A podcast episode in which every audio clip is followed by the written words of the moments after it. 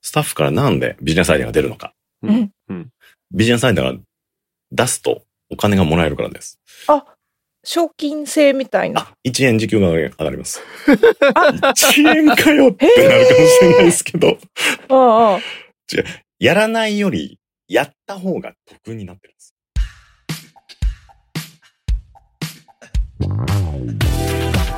皆さんこんにちは渡辺康介です。斉藤美穂です。